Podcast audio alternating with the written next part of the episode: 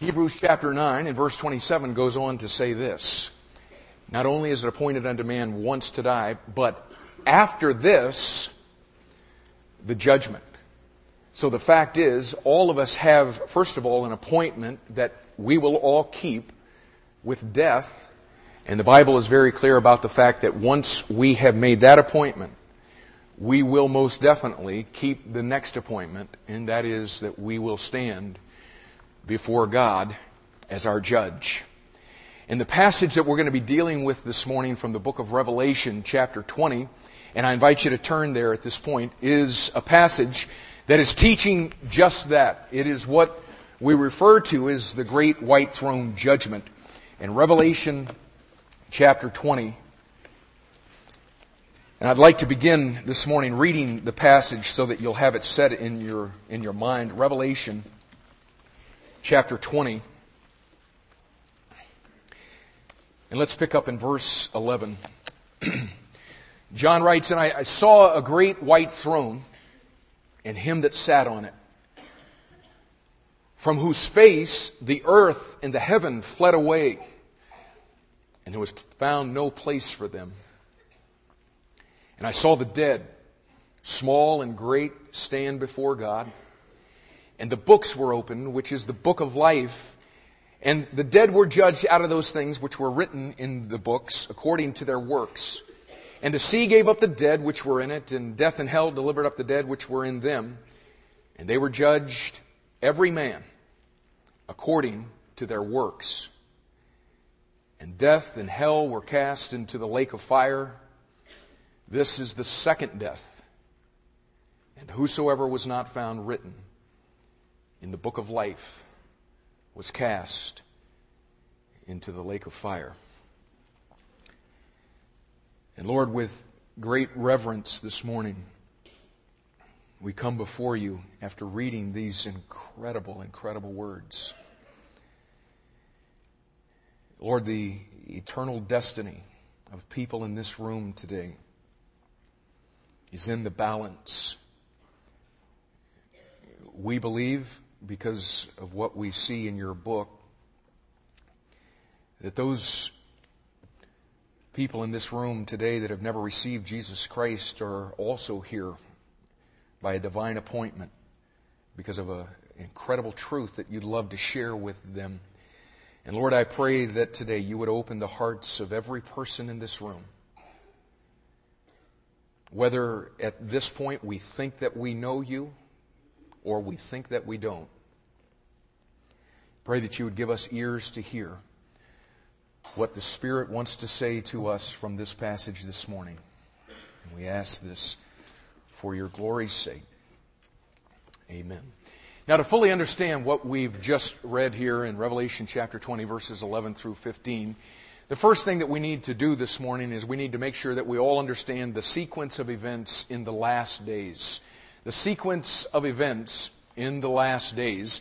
And basically, what we're going to do is overview the book of Revelation by telling you the sequence of events of the last days because basically what the book of Revelation does for us is it spells out the sequence of everything that is going to be taking place in the very near future on this planet. But let's understand this. As we come through the first three chapters of the book of Revelation, the Lord Jesus Christ writes seven letters to seven churches in Asia Minor, and he was addressing real things that were going on when John was actually writing this back in 95 AD or so. But when you put those letters into the context of the whole of the book of Revelation, and listen very carefully, what you find is that our Lord was giving us seven views of the church age, the period of time where you and I live right now. He was bringing us through seven periods of church history.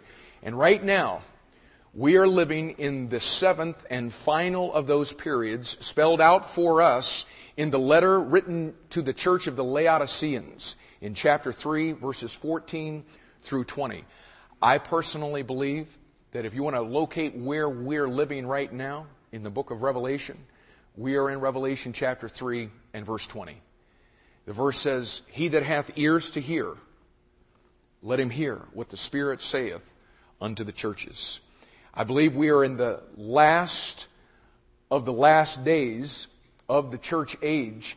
And the very next event that we're anticipating that is going to end this period of time that you and I are living in is an event that is referred to as the rapture.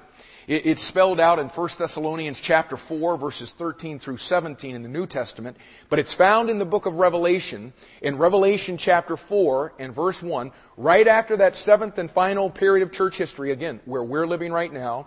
The next event to take place, Revelation chapter 4 and verse 1, the same thing that is going to take place that's spelled out in 1 Thessalonians 4 is found in Revelation chapter 4 and verse 1. And that is that heaven opens, there is a voice, there is a trumpet. John, who is a picture of the believers in Jesus Christ who know him on this planet today, are caught up to be with him. And in chapter 4 and 5 of the book of Revelation, we have recorded for us that event, the rapture.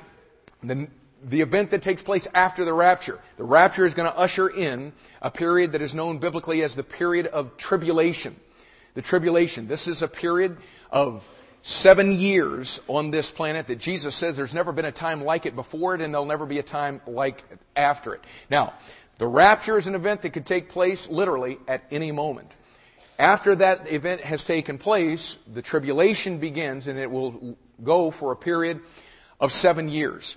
Now, the tribulation ends with an event that is referred to as the second coming of Jesus Christ. The second coming. And that is at one specific period of time. It's going to be at the very end of the tribulation period when he comes back to this planet and executes his wrath and sets up the next event on the planet, which is the millennium. The millennium. And the millennium is a thousand year period where Jesus Christ will rule and reign on this planet. And the, again, the millennium will go for a period of a thousand years. And then that leads us into this event that we just read about in Revelation chapter 20, verses 11 through 15, which is the great white throne judgment. And again, that takes place at the end of the millennium. So let me just make sure that you've got this. You've got it on your sheet now, but now watch the progression. We're living in Revelation chapter 3 and verse 20 right now. We're expecting that next event, the rapture, which is spelled out for us in the book of Revelation, chapter 4 and chapter 5. After the rapture, it ushers in the tribulation period. In the book of Revelation, it's chapter 6 through 18. After the tribulation, the second coming of Christ. It's found in Revelation chapter 19. The next event after that is the millennial reign of Jesus Christ. It's Revelation chapter 20, verses 1 through 10. And at the very end, of the millennium is this event that we're talking about here this morning, the great white throne judgment that'll take place at the end of the millennium and will usher us into eternity. But before we actually get into to this passage this morning and begin to dissect this thing and, and try to learn about it, and fellas, I appreciate you not have to make me fight you this morning. That would help me a bunch. Now, now listen, there's some things that we need to talk about before we actually get to the passage. Okay? Now, I, have given you the sequence of events so that we can all be kind of working off of the page here, realizing where this event actually falls in terms of, of history. But before we begin to talk about that, you need to understand something else about the last days. And it's what I'm calling on your study sheet today the famine of hearing in the last days. The famine of hearing in the last days. we're living at a time right now, guys, to where, quite honestly, when we're talking about this event that we just read in Revelation chapter 20, verses 11 through 15, a lot of people do not want to hear about this. And, and, let, me, let me spell this out for you. As you go to the Bible, what you find is that there are 13 famines that you can actually identify in, in, in the Bible. Of those 13, 11 of them have been fulfilled. One of them is going to be in that seven year period of tribulation that we talked about. It's yet to come. Okay? You can read about it in Revelation chapter 6. Okay? But now listen. We're living right now in the other one of those famines that are found in the Bible. It's spelled out for us in Amos chapter 8 and verse 11. And it says this in Amos 8:11, "Behold, the days come, saith the Lord God, that I will send a famine in the land, not a famine of bread, nor a thirst for water, but of hearing the words of the Lord." And God is saying, now listen, there's going to come a time on this planet when there is a famine, but it's going to be unlike most of the other famines that have taken place in history. He's not referring here to the, the famine in Somalia. He's not talking about starving people in Afghanistan this morning. That's not what he's talking about in, in Amos chapter 8 and verse 11. He says, I'm talking about a time when there will be a famine of hearing of the words of the Lord. Notice he did not say that there would be a famine of Bibles, but a famine of hearing of the words of the Lord. He did not say there would be a famine of preachers. There's lots of preachers. And people all over the planet today are hearing preachers and teachers. But he says there will be a famine of hearing the words of the Lord. Paul also prophesied about this time in 2 Timothy chapter 4, verses 2 through 4, writing to his young son in the faith who was a pastor Writing to this young man, he says this to him Preach the word. Be instant, in season, out of season. Reprove, rebuke, exhort with all long suffering and doctrine.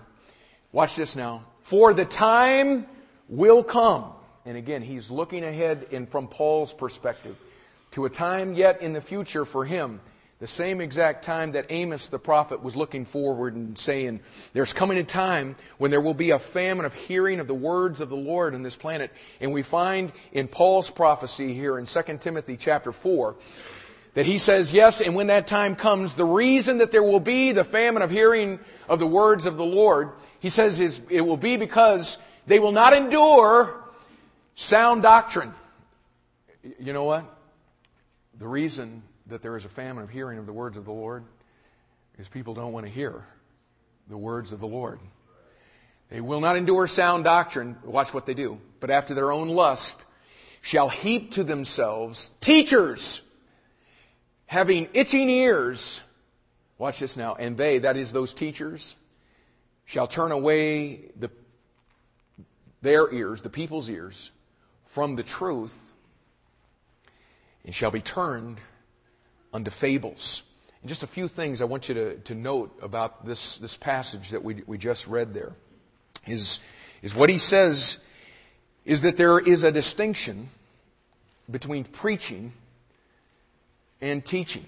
Did you notice this? Listen, he, he says to Timothy, Timothy, preach the word, and you do that, buddy, because there's going to come a time when people are not going to want to hear preaching. They're going to want to heap to themselves, what's the word? Teachers. And I'm telling you, right now on this planet, people do not want to come to church. And I mean, you even hear it. I, you know what? I'm not interested in going to church and having somebody preach. People want to go and they want to learn. just want to be taught. Because you know what you can do with that? Nothing. You just fill your brain with it get a big fat spiritual head because of all the stuff you know, and it never has to get into your life. But it doesn't work that way with preaching. See, teaching is simply communicating truth. But if you look in the Bible, what you find is that biblical preaching involves three things that Timothy shows right here in this passage. He says, first of all, reprove. Biblical preaching involves, number one, reproof. It involves reproof. And what that means is when the truth of the Word of God is presented, what he is writing to Timothy and saying is it ought to be convicting. You know what, he, what he's trying to say here? Is people are not going to want to go to church and be convicted. They're not going to want to have to feel bad about anything. They want to go and have someone teach them so that they can feel good about themselves and what he's saying is when you go to church, if it's really happening the way that it ought to be happening, is the Word of God ought to be coming to you and it ought to reprove you. It ought to convict you. And then he says rebuke. And biblical preaching involves that second thing. It involves rebuke. And that is the truth is pre- that's presented as, as, you're preaching, it ought to be confronting. You, you ought to go to church, and when the Word of God goes forth, it ought to take your life and yikes. It, it ought to face you with where you're living with your life. That's what it really is to preach the Word, but it involves something else. It, it involves exhortation. And that is the truth that is presented should be challenging. When, when the Word of God is preached, something ought to be stirred within you. You ought to be exhorted to want to take that and do something with it. What God is basically saying is this, y'all. When you go to church, you ought to be getting your toes stepped on. You ought to be getting the Word of God put right in your face to where you're not feeling real good about it until you make a change to conform to what the Word of God says. But he says, now you got to understand something though. In the last days, people ain't going to want to go to church and want to do that. They would rather have somebody teach them. But would you look at the, the, the warning? Look at the end of that verse there. What those teachers ultimately do is turn them from the truth unto fables things that are not true. And you see what we're talking about here this morning, this thing of the judgment. This is something that people don't like to hear. And so, since they heap to themselves teachers having itching ears, the teachers never really address this issue. And so, people aren't confronted and aren't convicted and aren't challenged to do anything different in their life. And you know, because of that, they stand at the great white throne judgment of God, and we read about their fate in that passage this morning. And so I, I, just want you to know before we get into this that I'm thrilled that every single person is here. I, I, I, I wish I had the, the chance. To, we're going to invite you after the service to, to come and, and meet the pastors and let us just shake your hand and thank you for coming. And I, I wish we could have done that with all of you ahead of time so that we could have at least established some kind of a friendship before we get into this today so that you would understand that the reason that we're going to say the things that we're saying is not because we're wanting to try to browbeat anybody. We're not trying to freak anybody out. That is not our motive whatsoever. What we're seeking to do here is what Paul told Timothy preach the word but understand, if that happens here today, you may not walk out going, whew, boy, don't I feel cool today. You may walk out going, whoa. But understand, based on the things that we're seeing from Amos chapter 8 and verse 11, 2 Timothy chapter 4, verses 2 through 4, that whoa is a good thing. So I, I challenge you today. Don't be like those in the last days. Don't, don't, don't approach this today as, you know, I'd just like to hear something makes me feel good about myself, even, even if I have to lie to myself. No, I, I challenge you today to be honest with yourself and be honest with God. And let's just see if God doesn't connect with you today. But as we talk about this judgment, let's talk first of all about the fact of this judgment. The fact of this judgment. now, this, this concept of judgment that we, we read about here, this, this is not something that is unique to the Apostle John. This is not the first time in the New Testament that this is, this is re, something like this is recorded. Now, now listen, there, there's a unbelievable thing that has taken place in these last days. There are people that have this mindset, and it's because they heap to themselves teachers having itching ears that tell them what they want to hear. But there is this mindset that says, you know, the God of the Old Testament is a God of judgment. He's a God of wrath. But, oh man, the God of the New Testament now, he's just a God of love. He's kind of your grandfatherly type, and he just wants to hug everybody, make everybody feel good. And, you know, it doesn't really matter, you know, about what you believe. It doesn't really matter what you do. Y'all just go ahead and keep killing each other and keep on lusting on each other and keep on just doing all the things that you're doing. And you know what? It's, a, it's really, it's going to work out all right because, you know, he is just a, a God of love. Uh, let's just, let's just get our bearings here today. The God that is presented in the Bible, if you go back in the Old Testament, you know what? He is presented as a God of love. He, he, I love Psalm 86 and, and verses 4 and 5. He says, But I am a God who is a good God, compassionate, tenderhearted. Listen to this ready to forgive. You know what? The God of the Old Testament is a God of love, but He's also a God of judgment and a God of wrath. But when you go to the New Testament, what you find is that He is most definitely a God of love. For God so loved the world that He gave His only begotten Son. Yes, He's a God of love, but oh my goodness, y'all. The God of the New Testament is every bit as much a God of judgment and a God of wrath as the God of the Old Testament. We come to Psalm 9 in verses 7 and 8, it says, But the Lord shall endure forever. He hath prepared his throne, listen, for judgment. And he shall judge the world in righteousness. He shall minister judgment to the people in uprightness. And the psalmist is saying there is most definitely coming on this planet a day of judgment. In Psalm 97 and verse 2, it says, Clouds and darkness are round about him righteousness and judgment are the habitation of his throne. In other words, his throne is the habitation or it's the, the, the place that he has established. It is the place that has been fixed for him to execute his righteous judgment. In Acts chapter 17, Paul is, is preaching. And in the midst of his sermon, he says in verse 30, In the times of this ignorance, and he's pointing them to the, to the past, God winked at. But now, and we're living in that now, right now, listen.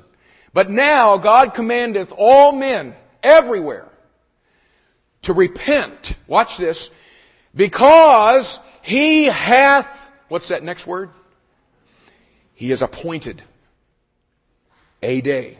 There is an appointment that has been set on a very definite day in the which he will judge the world in righteousness by that man whom he hath ordained, the only righteous man who has ever walked on the face of the earth, the God man, the Lord Jesus Christ. Wherefore, he hath given assurance unto all men in that he hath raised him from the dead. You know what he's saying here?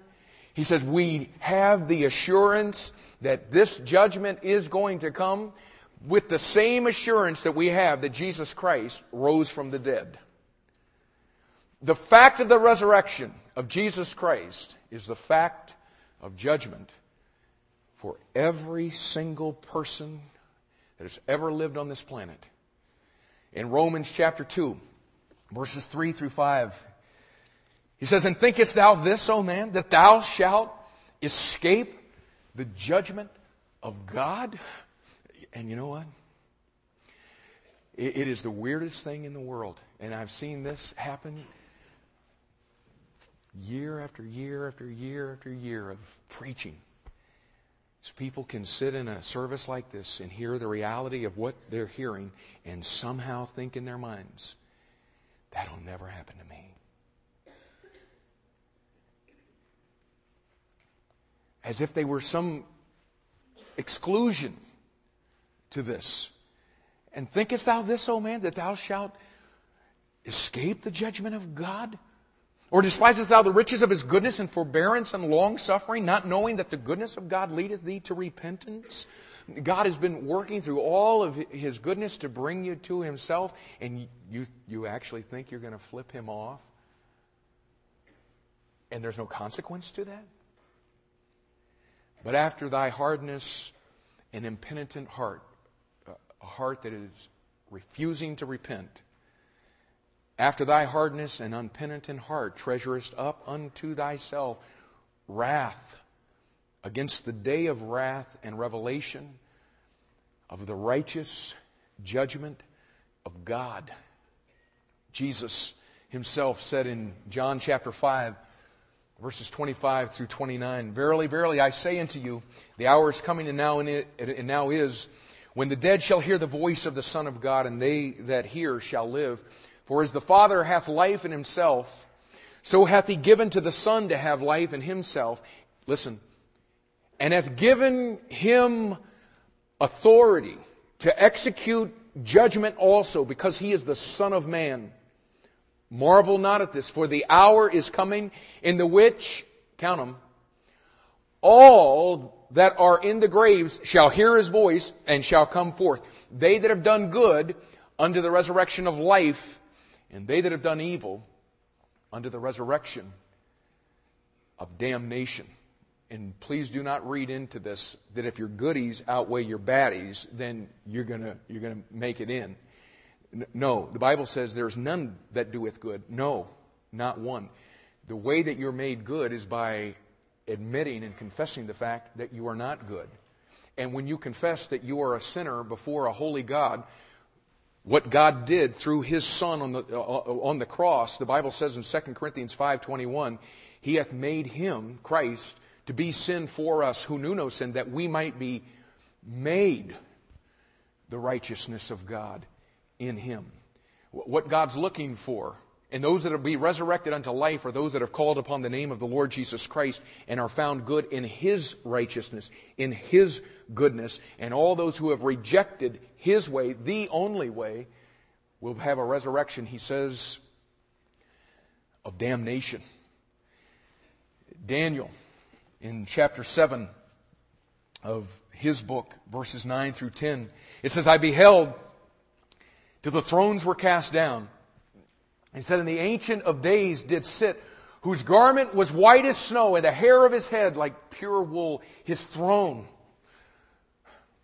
his throne was like the fiery flame, and his wheels as burning fire. A fiery stream issued and came forth before him. Thousand thousands ministered unto him. And if you know anything about the Word of God, those thousand thousands that minister unto Him are not only angels, it is those that know the Lord Jesus Christ when this event takes place as we minister and praise Him and glorify Him. But, but watch this. And 10,000 times 10,000 stood before Him. The judgment was set, and the books were opened. The same event that John saw in Revelation chapter 20, verses 11 through 15. In the book of 2 Peter, chapter 2, in verse 4. And for those of you that may be guests with us today, you're going, what's all this Bible stuff? You know what I'm, what I'm trying to do here today?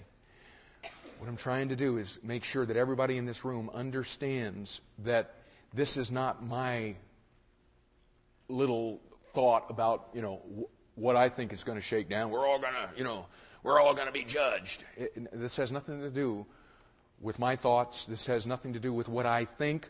This has nothing to do with my interpretation.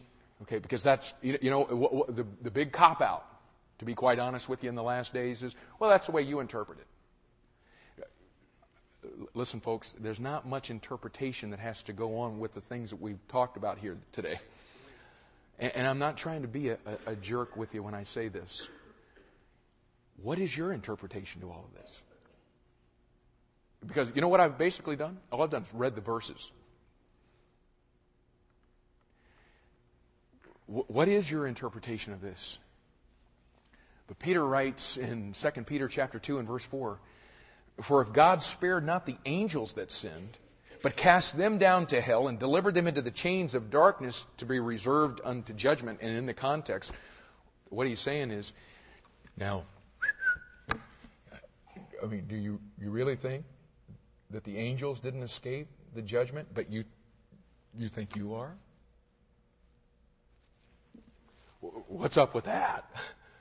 How do you factor that? He says in verse 9 in the same passage, the Lord knoweth how to deliver the godly. And again, you understand the godly are people that confessed that they were ungodly and got the godliness of God in them because of what Jesus Christ did on our behalf. The Lord knoweth how to deliver the godly out of temptation, but he also knows how to reserve the unjust unto the day of judgment to be punished Again, in the same passage, in the next chapter, chapter 3, verse 7 through 13, he says, But the heavens and the earth, which are now by the same word, are kept in store, reserved unto fire against the day of judgment and perdition of ungodly men. But, beloved, be not ignorant of this one thing that one day is with the Lord as a thousand years, and a thousand years is one day. Listen now, the Lord is not slack concerning his promise, as some men count slackness, but is long suffering to usward, not willing that any should perish. And if you're here this morning and, and what you have heard thus far in this message is that the God of the Bible wants to fry your sorry behind, that is, uh, listen, I, am trying to, to say with the confidence that this book says, there is coming a day of judgment. But God's letting you know here, that's not what He wants for you. Ezekiel 33 and verse 11, it says that the Lord doesn't take pleasure in the death of the wicked. So now, now listen, all, I'm not trying to, personally, I'm not trying to get into your face and, and, and, and, and be a, a, an idiot to you. I'm trying to tell you the reality, the fact of this, this judgment, but you've got to understand something. If you show up at this great white throne judgment, it's not because God wanted you there. It'll be because you chose that for yourself. Because He's not willing, go on with me now, that any should perish, but that all should come to repentance but the day of the Lord will come as a thief in the night. And what he begins to, this day of the Lord is a thousand year day. Okay? It's that millennial reign of Christ, and it goes for a thousand years. And at the end of that millennial day, the Lord will come, he says, in the thief of the, in the night. Watch this now. In the which the heavens shall pass away with a great noise, and the elements shall melt with fervent heat. This is at the end uh, of the, the, the millennium, just before the, the great white throne judgment. The earth also and the works that are therein shall be burned up. And then he says, Seeing then that all these things shall be dissolved. What manner of persons ought ye to be in all holy conversation and godliness, looking for and hasting unto the coming of the day of God, wherein the heavens being on fire shall be dissolved, and the elements shall melt with fervent heat. And I love this. Nevertheless, look at that next word. Beautiful. Nevertheless, we, not people that are going to be standing at that judgment on that day. If you know the Lord Jesus Christ, you know what? That judgment we're talking about in Revelation chapter 20, you won't be there except as a witness. Nevertheless, we, according to his promise, look for new heavens and a new earth wherein dwelleth righteousness. So, a long little journey right there to just simply state the fact of this judgment. And the fact is, this is a day of judgment that will come to every person that doesn't know the Lord Jesus Christ. But let's look, secondly, now at the fierceness of this judgment. And believe it or not, we haven't yet talked about the fierceness of it. We've just talked about the fact of it at this point. But he shows us in this passage the fierceness of this judgment. Look in verse uh, 11 again. John says, And I saw a great white throne and him that sat on it, and, and now listen very carefully to this, from whose face the earth and the heaven fled away. And there was found no place for them. For who? For the heaven and the earth. Now, now listen, guys. At this judgment, it says that the face of the one on the throne causes, and I don't, I, I don't presume to be able to, to factor this into to my intellect. It doesn't compute. I believe it. I don't know how to factor it. But somehow at this judgment, the face of the Lord Jesus Christ as he sits on the throne is going to cause this huge, incredible planet that we have made our home, it's going to cause this earth to go, Ah! The heaven, the universe, we would call it, is going to flee from the face of this one who is on this throne. They're, they're looking for a, a, place to stand. They're looking for a place to hide, and they can't find one. And that's why, look in verse 1 of chapter 21. He says, I saw a new heaven and a new earth, for the first heaven and the first earth who were passed away. They got out of there. They, like, like Isaiah said, they were undone as they saw the face of this one on the throne. But, but now listen now. Okay, now, and please track with me. This is so key. The point of this passage is in verse 12. What John says is, I saw the dead, small and great. Watch this now. They stand before God. Now, now listen, that's sobering enough.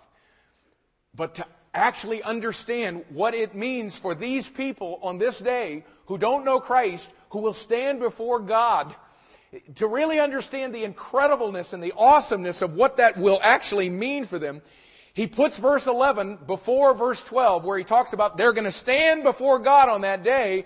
And what he says is, now, do realize when they stand before God that when his face was revealed in judgment, the earth couldn't stand before him. The universe couldn't stand before him. And then he says, the dead, small and great, all of us common men that don't know Christ, and all the big hitters all over the world, just go through the names. Doesn't matter on that day. Stand before the face of God. And I, want to I want to say this. I want to make sure that we, we all we all understand this. Some of you are probably thinking, "Oh my goodness, man! How do these people do what they did at the beginning of the service? How do they stand and sing these you know nice songs of praise and all of this?" If that's what we've got to look forward to, you got to understand that's not what we're looking forward to. If you're a believer in Jesus Christ, this event that we're talking about is not for you. And yet, oh my goodness, you, do you understand this? For those of us that know the Lord Jesus Christ as our Savior, the thing that we long for more than anything in the world is to, listen to this now, to see Him. How, y'all? face to face. You know what? I, am not freaked out in the least about this. And if you know the Lord Jesus Christ, you don't need to be either. In 1 Peter chapter 1, in verse 8, it says, Listen, whom having, whom having not seen, ye love. And he says, and you rejoice with joy unspeakable and, and full of glory. Listen, if you know the Lord Jesus Christ, man, this face it's not for us. It, but what is so cool is you come to the book of Song of Solomon. The Song of Solomon was a song of Solomon. Solomon is the son of David who goes through 700 wives and 300 concubines before he finds the love of his life, and he finds the love of his life in a Gentile bride. And just to spell it out for you, Jesus Christ, the term that is referred to, uh, to him is he is the son of David who found the love of his life in a Gentile bride that's called the church, comprised of you and me. And what this is, is the song of the son of David as it shows the love relationship between the husband and the bride, the Lord Jesus Christ and us. And, and this, is, this is the church. Okay? This is the Gentile bride as she expresses her love for the face, watch this, uh, of, of, of the son of David. He says, or she says, My beloved is white and ruddy the chiefest among 10,000. His head is as the most fine gold. His locks are bushy and black as a raven. His eyes are as the eyes of doves by the, by the rivers of water, washed with milk and fitly set. His cheeks are as a bed of spices, as sweet flowers. His lips like lilies, dropping sweet smelling myrrh. His hands are as gold rings set with beryl, and his belly as bright ivory overlaid with sapphires. His legs are as pillars of marble set upon sockets of fine gold. His countenance is as Lebanon, excellent as the cedars. His mouth is most sweet. Yea, he is altogether lovely. This is my beloved, and this is, this is my friend, O daughters of Jerusalem. And, and here what you, you see is the church is not freaking out about the face of this one. That is a face that we long to see. That this is the face of one that we we love and long to be with. But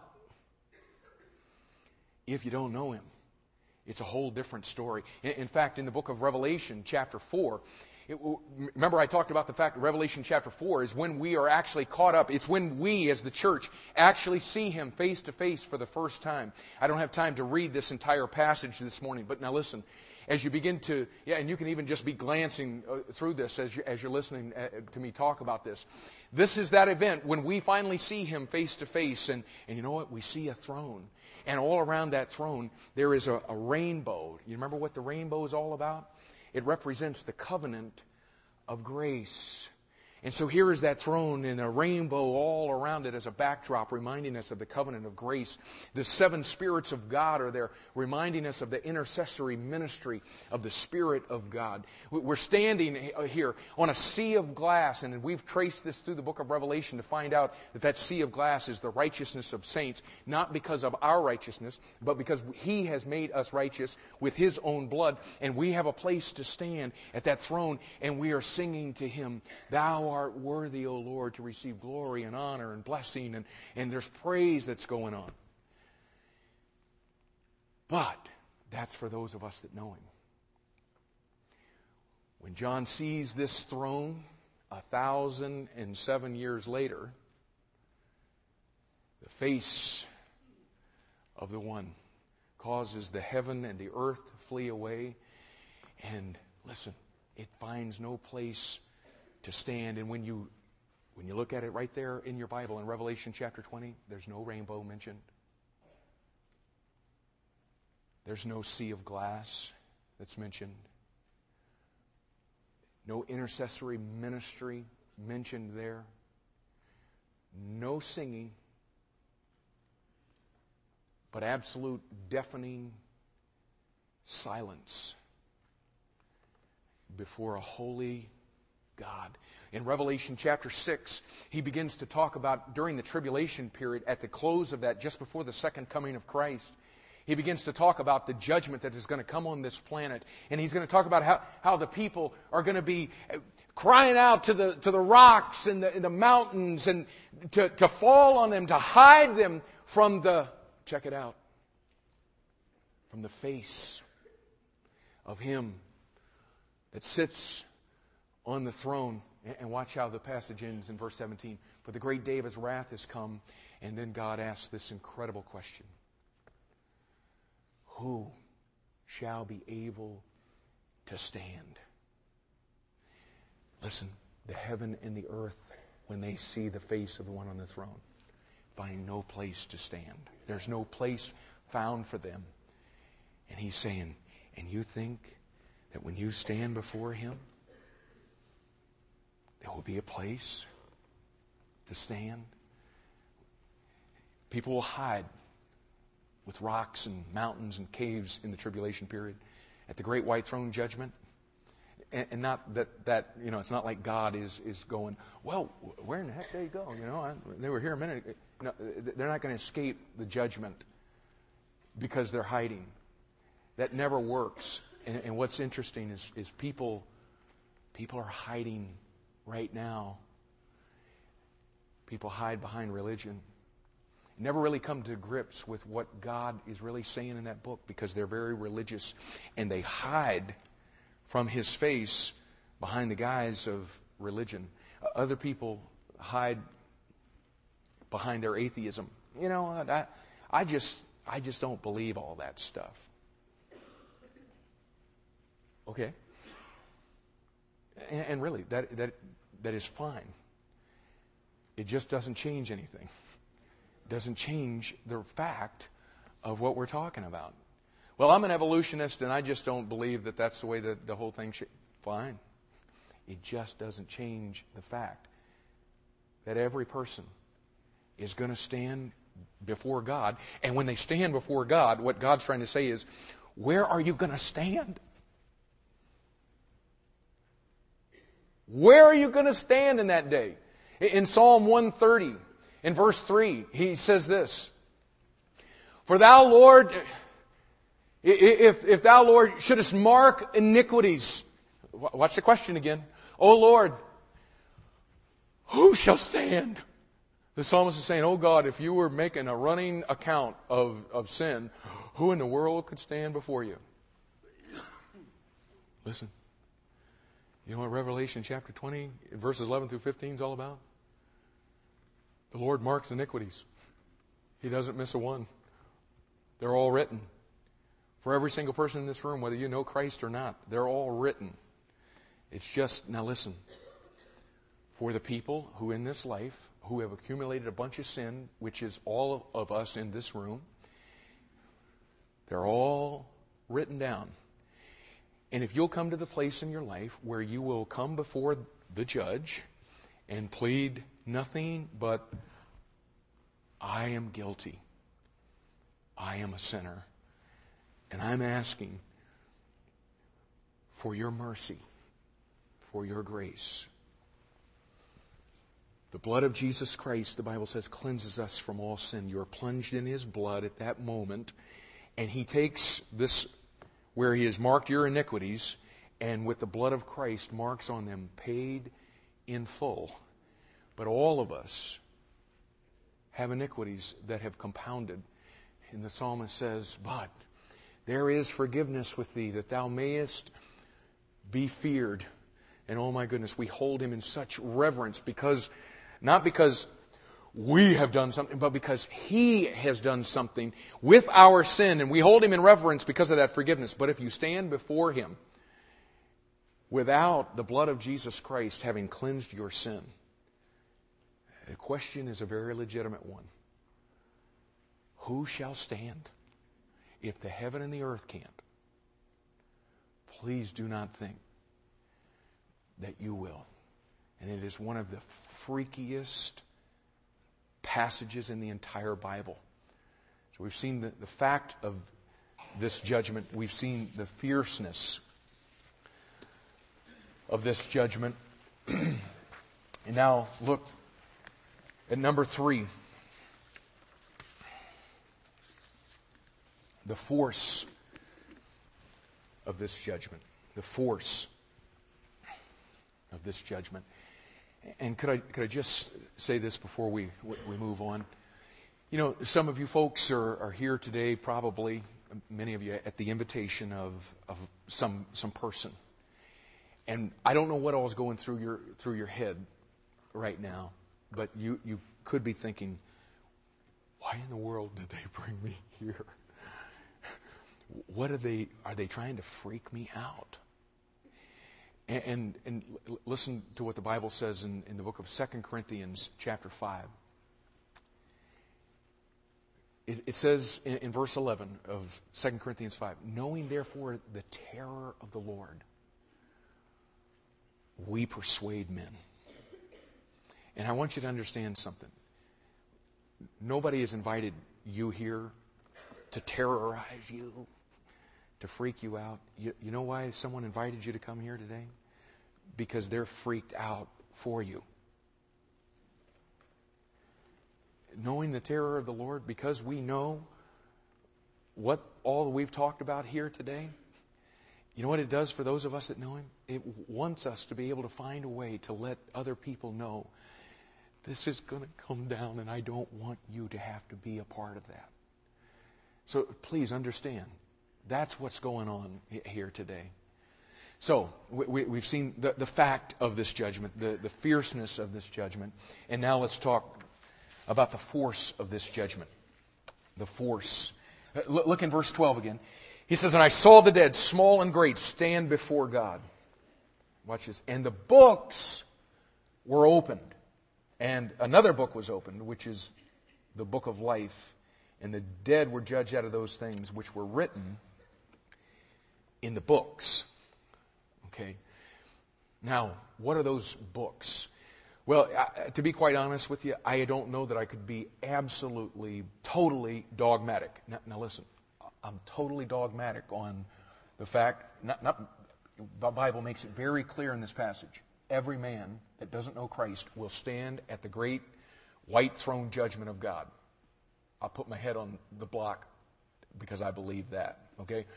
Now, this, the books, it's, it's a question is, what are these, these books? Let, let, let me just tell you what I believe. This, this book that we call the Bible, okay, the, you know what the, the word Bible means?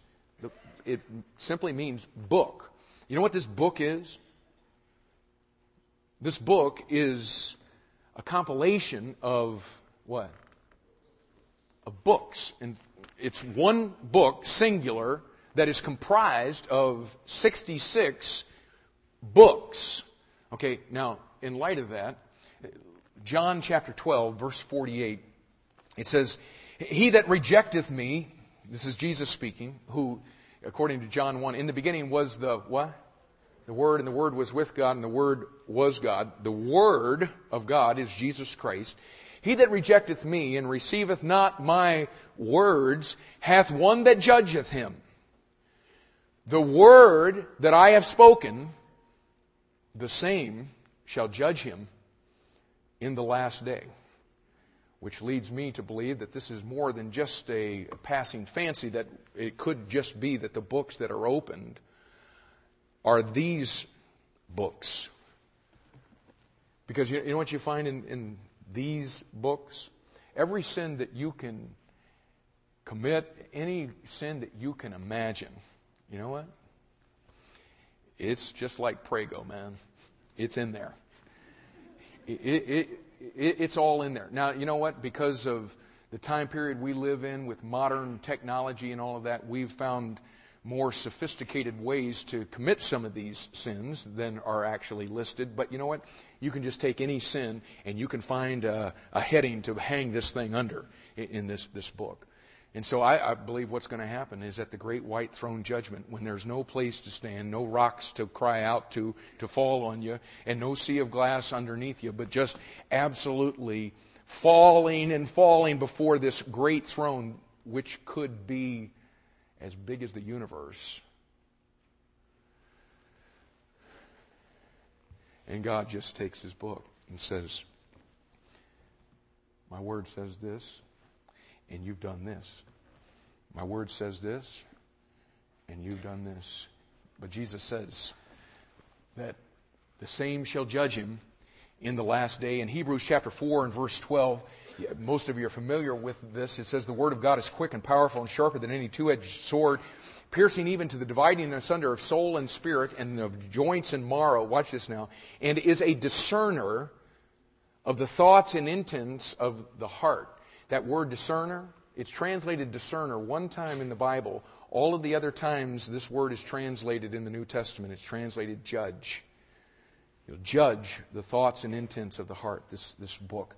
Uh, Galatians chapter 3 and, and, and, verse 10, another verse. We don't have the time to, to actually uh, deal w- with all of that. But I believe what God will do is He will open these books to be that force of the judgment in that day. Num- number four. So we've looked at the fact of this judgment, the fierceness of this judgment, the force of this judgment. Now, number four, the focus of this judgment. The focus of this judgment. And, and look at Look, look, at verse 12 again. And I saw the dead, small and great, stand before God, and the books were open, and another book was opened, which is the book of life. And the dead were judged out of those things which were written in the books. Listen now.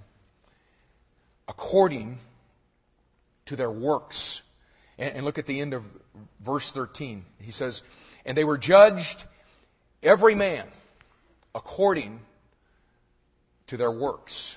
And again, the psalmist said, If thou, Lord, shouldest mark iniquities, and what God is doing is He is marking the iniquity of every single one of us. We will be judged according to our works. In Romans chapter 2 and verse 16, it says, In the day when God shall judge, listen now, the secrets of men by Jesus Christ according to my gospel. Everything that you think that has ever happened in your life that you thought was a secret to everyone on that day will be revealed when the books are open and every man is judged according to their works. Ecclesiastes 12:14 says, "For God shall bring every work into judgment with every secret thing, whether it, whether it be good or whether it be evil."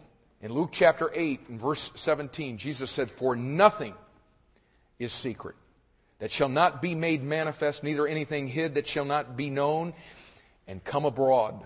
In Matthew chapter 12 and verse 36, Jesus said, But I say unto you that every idle word that men shall speak. They shall give account thereof in the day of judgment.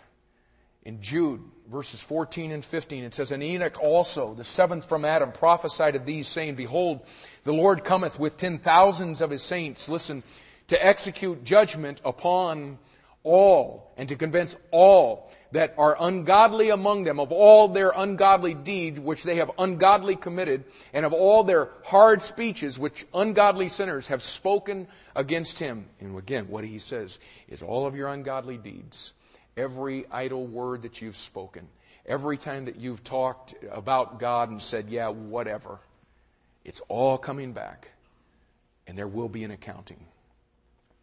So that is the focus of this judgment. Every man judged according to his works. And then notice number five, the fire of this judgment. The fire of this judgment. Now, understand that sometimes when, when, we're, when we're talking, you, you probably heard this, this said that if a person doesn't know Jesus Christ, that he's going to spend an eternity in in hell. And, and, you know what? We understand what we're, what we're talking about when, when we say that. But really, it, it's not totally true.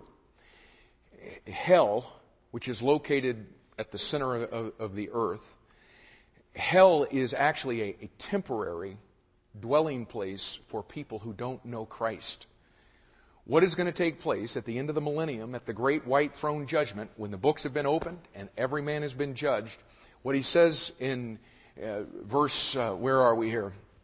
In, in verse 14, look at what he says. And death and hell were cast into the lake of fire. This is the second death. The second death. You see, the way that it shakes down is this. All of these people have been in hell for a thousand years, some of them. Okay, some have been in there 2,000, 3,000, 4,000 years. They come out at the great white throne. Okay, now they were they died and were cast into hell. And now they are resurrected, if you will. This is the resurrection of damnation that we were talking about before. And what is going to take place is they're going to be judged, they're going to be sentenced, and then all that were that died and were in hell are going to be cast into the lake of fire. And that's where, the, that's the eternal place of separation from God. And would you just listen to what Jesus said in Luke chapter 12 and verse 4? He says, And I say unto you, and, and, and I love this, the way that he does this, and, and I say unto you, my friends. Okay, now he's getting ready to say some hard stuff, just like we've done here today. And, and, and, could I just have your attention here for just a second? Some of you are probably at this point in the game, and, and we're almost done, okay? But some of you are probably at this point going, you know what? I'll never be back here again. And to be quite honest with you, I understand that because I sat where you sat. Okay? I, I didn't I, I, didn't grow up in this whole Christian deal and all of that. I had to come to a place in my life where I was invited to a church just like this one. And oh, there was a period of time where I was, I don't want to have to feel like this, man. But listen, I'm, I'm telling you these things here today, not because I woke up today and said, you know, I'd like to be an enemy of a lot of first time guests that come to our church today. You know what? I'm telling you this stuff, and I, I, I understand it. It may be hard for you to understand this.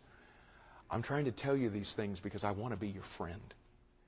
The Bible says faithful are the wounds of a friend. You know what? If your friends won't tell you the truth, they're not your friends. Your friends are people that will tell you the truth even if it wounds you, even if it, even if it hurts you. And so, listen, this is not an attempt to, let's, hey, hey guys, invite all the people that you really care the most about in life, invite them to a service, and let's just tick them off. You want to? It, that's not what this is, this is about. Knowing the terror of the Lord, we persuade men. And Jesus said, I, I, say unto you, my friends, be not afraid of them that kill the body, and after that have no more that they can do. Don't be afraid of the Hitlers of the world, and don't be afraid of the bin Ladens, those people that can snuff out your life. Don't worry about them. But I will forewarn you whom you shall fear. Fear him which after he hath killed hath power to cast into hell. Yea, I say unto you, fear him.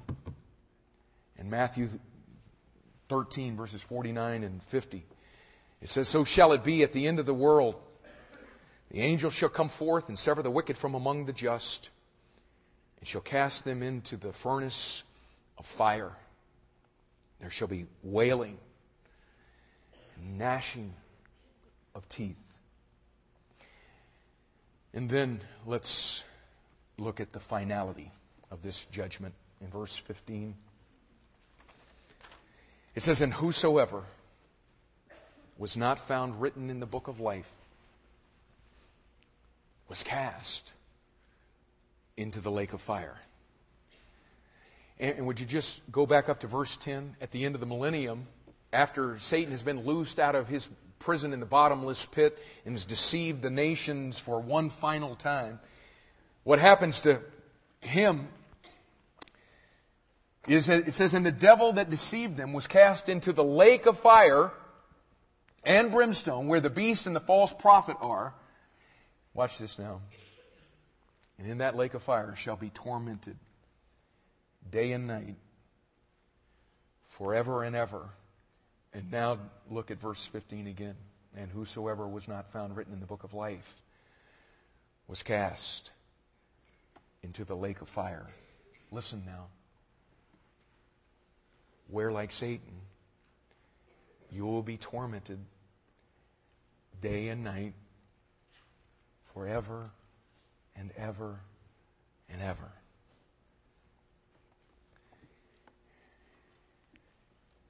And that reality is just as sure as the fact that you are seated in this room this morning. But now listen before you pack up, because the souls of people are in the balances right now, okay? Do remind yourself as you hear this this morning that God said He's not willing that any should perish, but that all should come to repentance.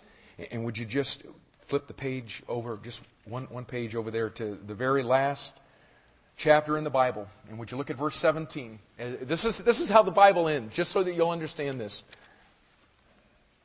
Verse 17. And the Spirit and the bride say, Come! And let him that heareth say, Come! And let him that is athirst come! And whosoever will, let him take the water of life freely. L- listen, that's what the God of the Bible is saying to you today is I don't want you to spend an eternity separated from me. I'm inviting you to come and listen with open arms that he opened once to receive the nails as he died on the cross for our sin. With those same open arms, he reaches to you today and he says, Would you come? Would you come that you might have life and be freed from the fear of all of this judgment that is most definitely to come.